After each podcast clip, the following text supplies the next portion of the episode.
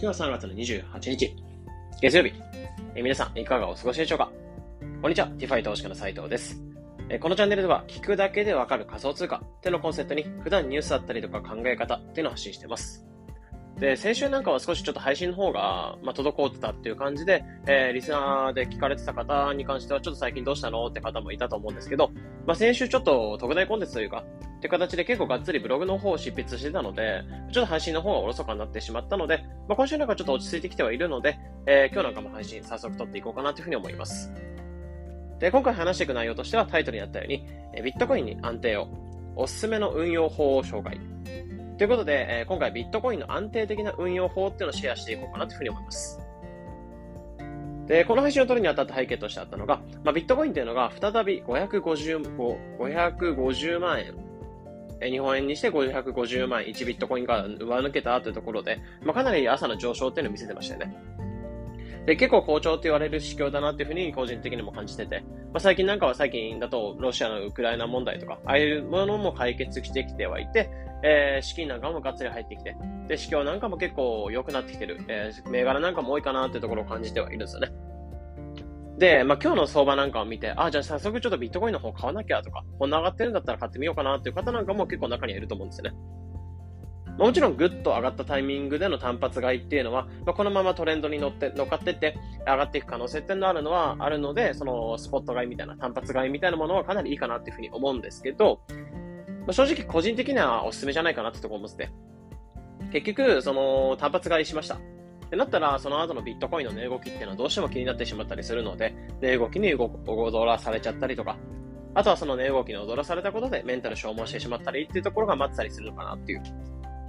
もちろんそういった値動きとかが楽しいとか、お金が動いていくの楽しいっていことを感じる方、まあ、結構ギャンブラー気質というか、まあ、そういった方に関してはメンタルとしては安定してると思うんですけど、まあ、正直、大半っていうのはギャンブラー気質じゃない人が多いかなっていうふうに思ってて、まあ、僕なんかも正直そこあって、本当になんだろう、ちょっとしたギャンブルとかパチンコちょっとやるだけでも 手が触れちゃうというか、えー、汗がかいちゃうような感じの個人的な人ではあるので、まあ、そういったところを考えてメンタル消耗したくない方もいると思うんですよね。なので、そういった方向けには、そのスポット買いというか単発買いっていうのはビットコインおすすめではなくて、まあ、それだったら正直、積み立て NISA とかでコツコツ買っていくみたいな方法がいいと思うし、思いますし、もっと安定した株とか買っていく方が、えー、メンタル的には安定するかなと思うんですよね。まあ、今更例えば Apple とか、えー、Microsoft とか、えー、結構 GAFA、M って言われるような場所で買っていった方が、えー、値動きって安定していると思いますし、ビットコインなんかまだ成長市場ではあるので、まだまだ今後、え、スポット買いで買ったとしても、ガンと下がっちゃう可能性なんかもあるので、気をつけてほしいなってところ思うんですね。でも、そこでビットコインを、えー、でもそれでも持ちたい。あとは、けど値動きに消耗したくない。え、結構安定的にビットコイン持っていきたい。っていう方、まあ、こういった、悩みを抱えている方もいると思うので、そういった方向けに今回はビットコインの安定的な運用法っていうのを僕が思う方、あ運用法、僕が実際にやってるような運用法なんかも含めつつ話していこうかなというふうに思います。まあ、この配信を聞くメリットとしては、ビットコインの安定的な運用法がわかるっていうところで話していきます。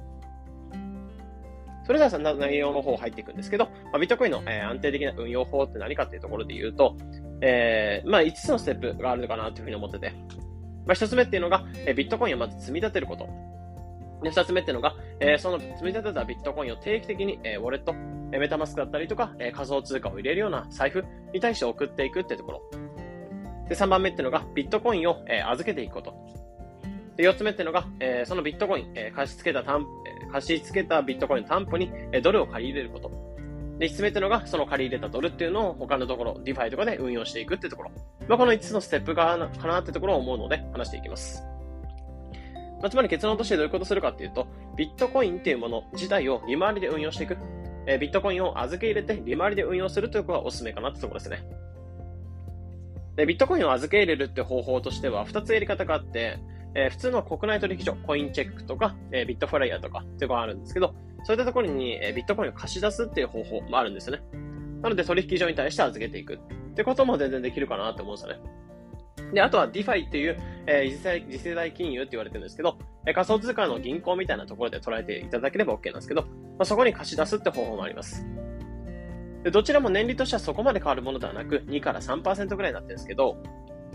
まあ、取引所のメリットとしては、えー、取引所っていう場所が、仲介がしっかりあるので、そこに対してお金を預けるっていうところで、まあ、結構リスクは低いって言われてて。でも、ただただ貸し出すだけで増える。まあ、それではもちろんいいんですけど、え、難しいこと考えたくない方はそちらで全然いいと思うんですけど、ま、もう少し活用したい。ビットコインをせっかく預けて、預けていくんだったら、それより先を見ていきたいっていう方に関しては、え、活用幅っていうのは非常に狭いんですよね、取引所っていうのは。なので、DeFi、えー、仮想通貨の銀行に入れることで、え、さっき言ったようにビットコインを預けて、それ担保に他の通貨を借りられるってとこあるので、えー、リスクはあるんですけど、もちろんハッキングのリスクとか、えー、新規プロジェクトとかの場合は、えー、まあ、そのプロジェクト自体がすぐに終了してしまったりとかっていうリスクはもちろんあるんですけど、え非常にビットコインを貸し付けた後にも活用幅っていうのがあるなっていうところを思うので、まあ、個人的には僕も結構使ってるんですけど、DeFi、この運用法、DeFi を使ってビットコインを運用していくっていう方法はおすすめかなってところを感じてます。なので、さっき言ったような5つのステップ、DeFi を活用しつつ、5つのステップでビットコイン運用法っていうのをここからちょっと解説していきます。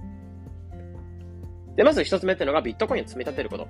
まあ、これは、えー、もちろんさっき言ったようにビットコインを単発買いってするのはいいと思うんですけど、やっぱり値動きとか消耗してしまうところではあるので、えビットコインをコツコツ淡々と、えー、積み立てることで、えー、価格の平均値というところで、まあもちろんガっていう利益っていうのは得られないと思うんですけど、まあ円の価値とか下がってるとは思うので、その代替手段としてビットコインをコツコツ、えー、月1万円とかから積み立ててみて、え、平均値でどんどんどんどん買えば買うほど、え、価格の平均値で持てるような感じではあるので、平均値で持っていって、値動きに消耗しないようなビットコイン運用っていうのをやってほしいかな。まあ、ここはまず一つの大事な重要なところですね。で、積み立てとかに関しては、え、無料で自動でほったらかしっていうところがかなりできるようなものになってて、で、どこの取引所とかで、え、運用したらいいの？どこの取引所で積み立てやってったらいいの？っていうところに関しては、これ、ポッドキャストから聞いてる方っていうのは、え、ブログのリンク、え、テキストはこちらってところからブログのリンク貼ってありますので、そちらの方でコインチェックとビットフライヤーっていうのがビットコイン積み立てっていうのを主にやってるようなところではあるんですけど、えその2つどっちがいいのって方向けの記事っていうのを書いてますので、えそちらから解説読んでいただいて、どちらがいいのかなっていうところ、自分、あなたに合ったビットコインの運用法っていうのを、まあ、あなたに合った取引所っていうのを選んでほしいかなっていうところ思いますね。で、今、例えばコインチェックってところで、えー、口座開設をして、えー、入金をして、それで積み立て始めると、えー、最大12,500円分の、えー、ビットコインっていうのをもらえるようなチャンスになってるんですよね。まず入金と、えー、口座開設、この2つっていうのをやるだけで、えー、ビットコインっていうのは2,500円分もらえるって感じで。であとは、えー、ビットコイン積み立てっていうのを始めて、3ヶ月継続していくと、えー、1万円分のビットコイン、最大1万円分のビットコインが手に入るっていうチャンスではあるんですよね。なんで、もしこれ聞いてる方で、コインチェックの、えー、口座開設、開いて口座開設してなくて、入金もしてなくて、で、積み立ても始めてないっていう方は、そちらで始めていただくと、今最大12,500円の、ビットコインというのが手に入るので、えー、今このチャンスと逃さないでほしいかなというところを思いますね。で、ここで今第一としてビットコインを積み立てて、コツコツ淡々とビットコイン積み立てて、平均的な価格でビットコインを持っていくっていうところ。まずここは第一として重要な部分になってます。じゃ次に、その、積み立てたビットコインというのを定期的にウォレットに送っていく。これが一つ、二つ目の手順になってます。で、ウォレットって何かっていうと、まあ、メタマスクだったりとか、仮想通貨っていうのを入れていくお財布みたいなもので、まあ、このウォレットにお金を入れておくことで、さっき言った DeFi とか、えー、例えば NFT 買ったりとか、まあ、これからどんどん活用が広がると思うんですけど、このウォレットにお金が入っていることで仮想通貨での買い物だったりとか、えー、日常使いができるようなものになっていると思うんですね。で、ここに、えー、仮想通貨っていうのを、えー、さっき言ったビットコインを積み立てたものを定期的に送っていくってことの作業が、二つの手段としてありますね。で、ここに入れることで DeFi とかにつながるって感じではあるので、でも注意点として一つあるのが、えー、ウォレットにこのビットコインっていうのを買ってます。じゃあそれを直接送れるってことができなくて、えー、国内取引所から直接送れないですよね。コインチェックとかビットフライヤーから。じゃあどうするかっていうと、一回バイナンスだったりの海外取引所に対して送っていく。で、その取引所を一回返してからの、えバイナンスから再度ウォレットの方に送っていくって必要があるので、まあ、この一手間、一手間っていうのはちょっとめんどくさいっていう方も、えー、めんどくか、めんどくさく感じる方もいるかなってところなんですけど、まあ、これがないと、えビットコインっていうのが、えウォレットの方に直接送れない。まあ、なんでかっていうと、イーサリアム上とか、えー、アバランチ上とか、BNB チェーン上とかに資金を送る際に、えー、国内取引所からだったら、イーサリアムしか送れないんですよね。まあ、結局その、なんですか、対応しているものが違う。例えばブロックチェーンが道だとしたら、エイサリアム通りには、エイサリアムっていう通貨とかお金しか走れないよ。例えば高速道路とかで言えば、ここまでは、乗用車までしか入れないから、バイクとか、原付とか走れないよみたいな感じで、え、イーサリアムしか通れないみたいな感じになってるので、バイナンスの方で、ビットコインが通れるような道を増やした状態、そこから道を選択して送る必要があるので、海外取引所は必須になっています。例えば、イーサ系とかアバックス系、アバランチとかイーサリアム上のウォレットに、道に対して送っていく場合は、えー、ラップとビットコインに変えていくっていうことがあるんで、ラップとビットコインって何かっていうと、ビットコインと同価値で、えー、イーサリアムとか、そっちの方に活用できるようなビットコインの形、まあ、トークン化していくって感じになってます。なので、ビットコインと同じ価値を持った、えー、仮想通貨に変えていって、えー、ウォレットに送っていけば、えー、イーサリアムとかの上にビットコインを送れるってなってます。で、あとは BNB チェーンというバイナンスが提供しているチェーン上に送っていく。